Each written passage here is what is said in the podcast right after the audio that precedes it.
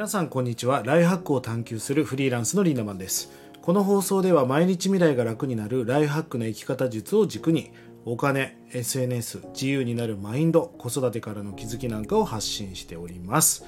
え今日のテーマはワンピースレッドライフハック的考察というのをやってみたいと思います。あの先日ツイートしたんですね。あのやっとね映画レッドを見れまして、まあ、子育てに追われて見に行けなかったんですがまあ、思いのほか感動したので考察でもやろうかなって言ったら結構メッセージが来ましてもうめちゃくちゃ楽しみにしてますっていうことだったので、まあ、考察をねちょっと撮ってみようということで今日はやっております。あのまあ僕にとってワンピースっていうのはもう本当になんか何ですかね帝王学というか、まあ、漫画でありアニメなんだけどなんか本当に生き様とか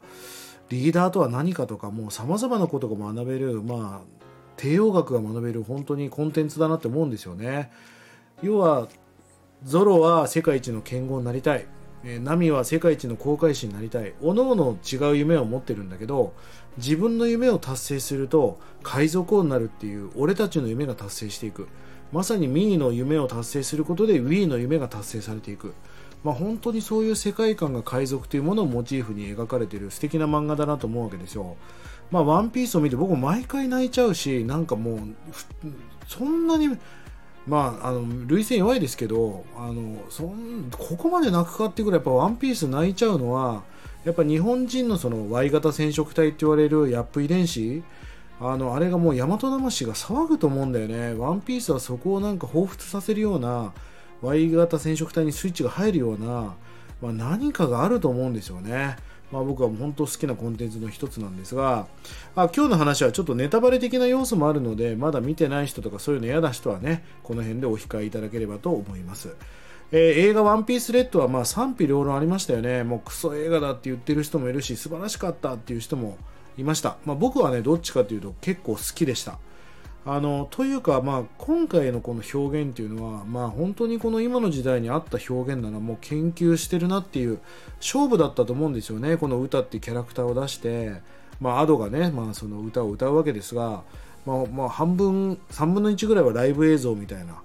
あのが流れるわけですよ、まあ、でも今実際他のアニメでもライブが映画になっているようなコンテンツってのはたくさんあるじゃないですか。あのー、まあ、歌のこうライブ的な要素も時代的にはハマってるんじゃないかなと思いました。まあ、ただ、えー、ワンピースのコアファンからすると物足りないっていう意見があるのもまあ分かりますよね。で僕は総合的にすごく面白かったなと思っております。では考察していきますね。まあもう話し出したらキリがないんですけど、まあちょっといくつかポイントがありまして、まず今回の映画はね、親子関係の描写がまあすごい描かれてたなと思うんですよ。あの、まあ、歌は、まあ、シャンクスの娘という設定ですよね。で、ルフィの幼馴染という設定でもあります。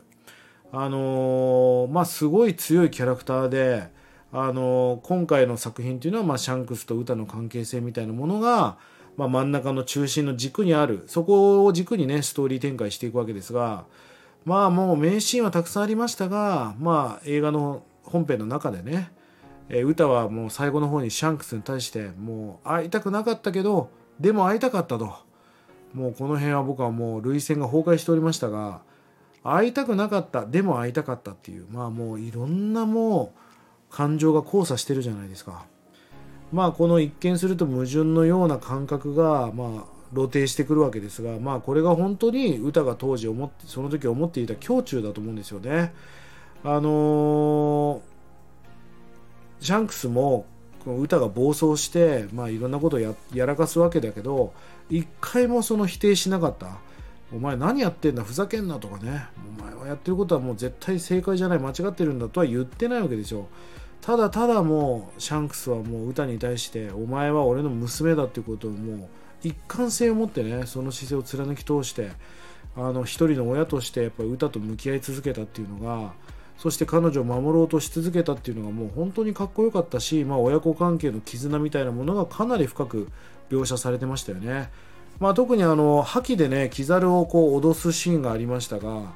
シャンクスってまだ得体が知れない能力がたくさんあるじゃないですか、まあ、あの今回もその覇気を使うわけだけどあのかっこよかったなというのが印象に残ってます。あと親子関係で言うとウソップとヤソップですよね。あの赤髪海賊団の狙撃手であるヤソップ。でまあ麦わら海賊団の狙撃手でもあるウソップはね実の親子なわけですよ。であの本作ではまだこう再会してないんだけどあのこの映画でもまだ再会はしてないわけです。ただ現実世界にいるヤソップとその歌ワールドに入っちゃったやウソップがね見聞色の覇気って言われる、まあそのまあ、テレパシーみたいなものですか？それで存在をお互い違うパラレルワールドにいるわけだけど、えー、まあそのお互いの存在を認識しながらその電波を送りながら戦っていくっていうシーンが、まあ、親子の描写がありましたよね。あのー、まあその辺の親子関係っていうのは小田さんは強くこう描写していたなっていうのがすごく印象に残ってます、えー、そして2つ目のポイントがですね歌が作り出す世界です。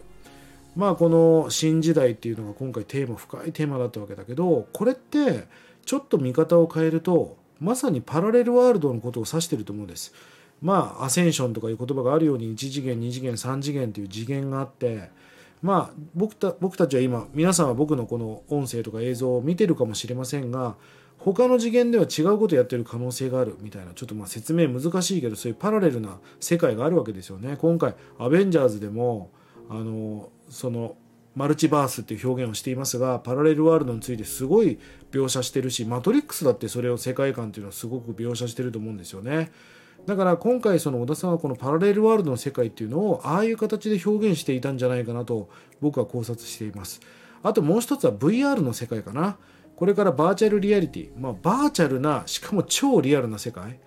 あのディズニーランド行ったらなんかみんな俺も耳つけてもさ別にもう恥ずかしくない。でもあの舞浜の駅まで歩いていくとなんかもう耳外したくなりますよね。まあそれぐらいこう現実逃避ができるまあそんな素敵な場所がディズニーなわけだけどあんなもんじゃないもう超リアルなバーチャルな世界をこれから VR が作っていくわけじゃないですか。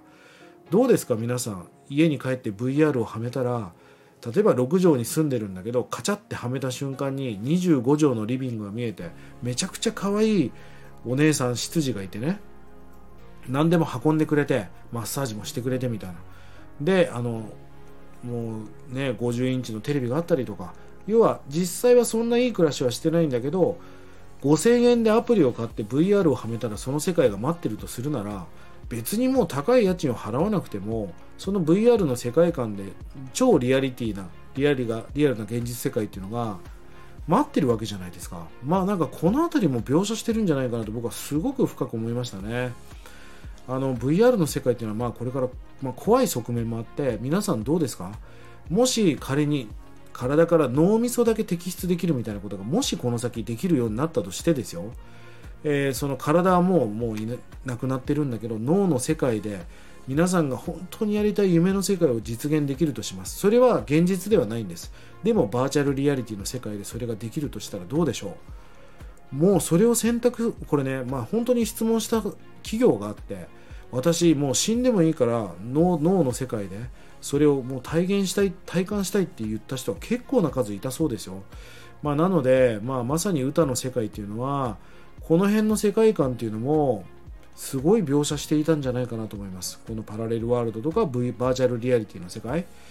さあ、まあ、今回のメインテーマでもある新時代ですよね。まあ、歌も素晴らしいですよね、あの新時代。今もう、アメリカのレベルとアドちゃんも契約、アドちゃんって友達じゃないけど、アドさんも契約したし、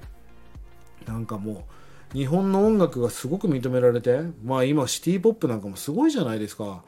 まあ、どんどんこのボーカロイドの世界がどんどん今開かれていて、本当に日本人として同じ日本人として誇りを持ちますよね。あの、歌がね、ルフィに対してこんなセリフを言うわけですよ。いい加減分かりなよ。大海賊時代はおしまいだってって。そこで、なんでルフィは海賊王になりたいんだって何回も問いかけるわけですよ。で、ルフィがね、まあ通常であれば海賊王になるって言うんだけど、新時代を作るためだっていう、まあ本編にはないフレーズも出していくわけです。まあ Z 世代という価値観であったり戦争だったり SDGs だったりもうとにかく地球が今病んでるなって思うことがたくさんあるじゃないですか。円安だったり。まあまあいろんな意味で誰かが明治維新的なイノベーションを起こしていかなきゃいけないという側面の描写も今回はすごく感じました。あの40億巻っていうね漫画が出ましたね。その中にあの新時代のマークっていうのがまあこれじゃないかっていうのが出てましたがまあシャンクスのね麦わら帽子をひっくり返したようなものになっていると。あのー、まあいろんな考察がありますがルフィの麦わら帽子は青色の星の地図を表しているという考えもね出てるそうです。あの歌が思い描く新時代えー、全ての人々が彼女の歌ワールドの中で楽しく平和に暮らしていく、まあ、そんなユートピアに見せかけた、まあ、ディストピアだったわけですよね。暴力や差別貧困が渦巻く現実から逃れずっと楽しいことだけして生きていける夢の世界というのはもう非常に怖い世界でもありますよね。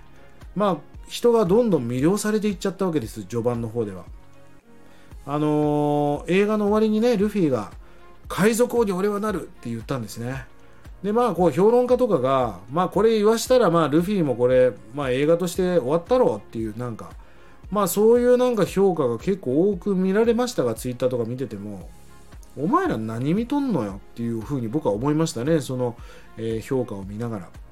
えー、僕はあのルフィにとって海賊王っていうのは世界で一番自由なやつなわけですよでその中でまあ歌っていうのは不自由の中で苦しんできたわけじゃないですかでそれが救えなかったルフィなりの覚悟と決意だったと思うんですよね。まあ最後あのエンディングであの歌は死んだ説死んだ説と死んでない説っていうのもあるんだけどまああれはなくなったんじゃないかなという描写だと思うんですけど、まあ、ルフィはその歌の思いを継承していくっていう思いでもこの世界でねあの新時代あのこれを言ったんじゃないかなと思っています。あのー、まあシャンクスもさ分からないことだらけじゃない？今回もね映画の中で天竜人を匂わせるような会話をね五老星がしてるわけですよだからもしかしたらシャンクスこれ天竜人の可能性あるなっていう描写もすごくあったしまあルフィの最後の敵はシャンクスじゃないかっていうまあ考察もありますけどまあ本当にこれからクライマックスに向かっていくワンピースからまあ目が離せないですよね。俺は評論家が嫌いなんだけど今日自分が評論家みたいなこと言ってて寒いなとちょっと思ってしまいましたが、まあ、ぜひねあのリクエストがありましたので僕が勝手な考察をしただけですからでもなんか僕はそういう見方で見て今回はこの「ワンピースレッドっていう映画がすごく面白かったしぜひね、まあ、皆さんも自分の人生なんかとこういうことをリンクしながら最高な人生最高なライハックをお送りください1日30円で学べるオンラインサロンライハック研究所1年後の未来をより良くするための動画や音声コンテンツを配信していて、過去配信したコンテンツも全て視聴可能となっております。ぜひこちらもごご活用いただければと思います。それでは今日も素敵な一日をリンダマンでした。まったね